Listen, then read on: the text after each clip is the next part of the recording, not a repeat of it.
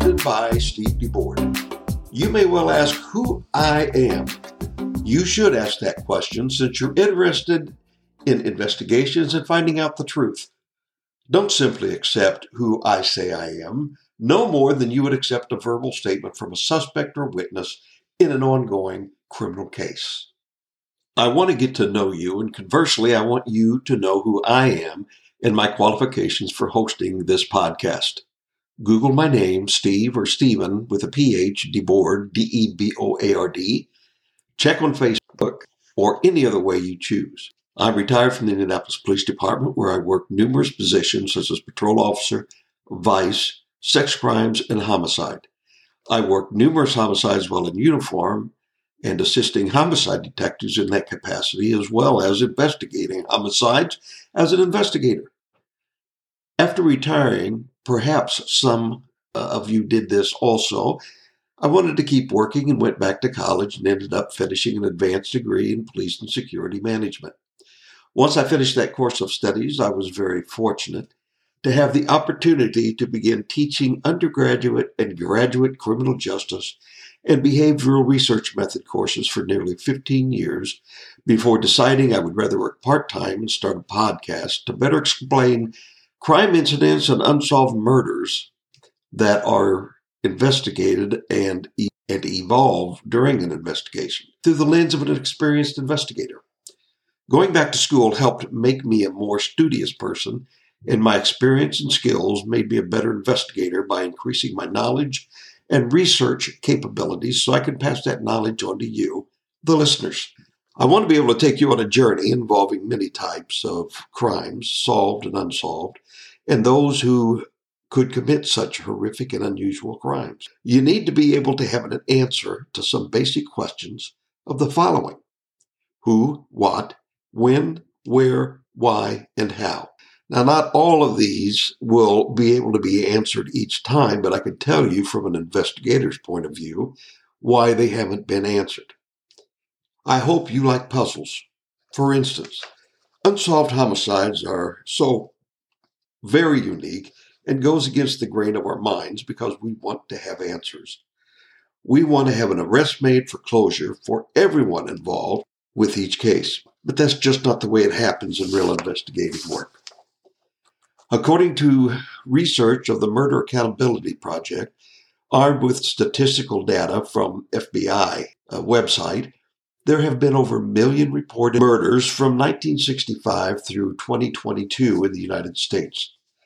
Of those murders, 668,372 have been solved through reporting police agencies. That means nearly 66% have been solved in the reporting years between 1965 and 2022. 340,000 are still unsolved and have gone as cold as the Alaskan wilderness. It is not mandatory for any state to report their crime data, including murders. Okay, I know what you're going to ask. How is this possible? I don't know. I wish I could give you a valid reason for not making reporting every crime mandatory. Perhaps it has to do with reputations of the state and how it could be viewed by anyone wanting to move or visit there. Or maybe they just don't care. Taking this under consideration, one could conclude the homicide rate in America could rise in the hundreds of thousands if this is true, and it is, and accurate data was mandatory for every law enforcement agency. That would probably indicate an unsolved murder rate of that unknown number by another 34%.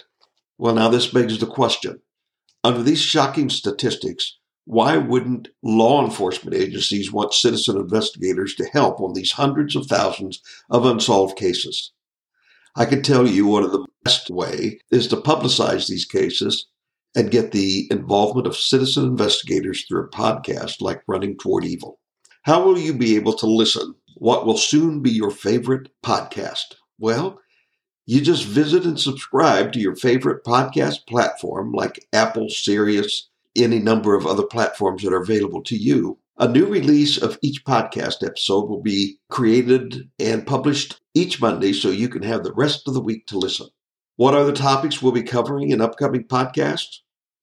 We'll talk about unsolved murders, missing persons, some really strange crimes that have been solved, but we'll deal with how they were solved and the process and procedures the police had to go through to make an arrest, providing one was made.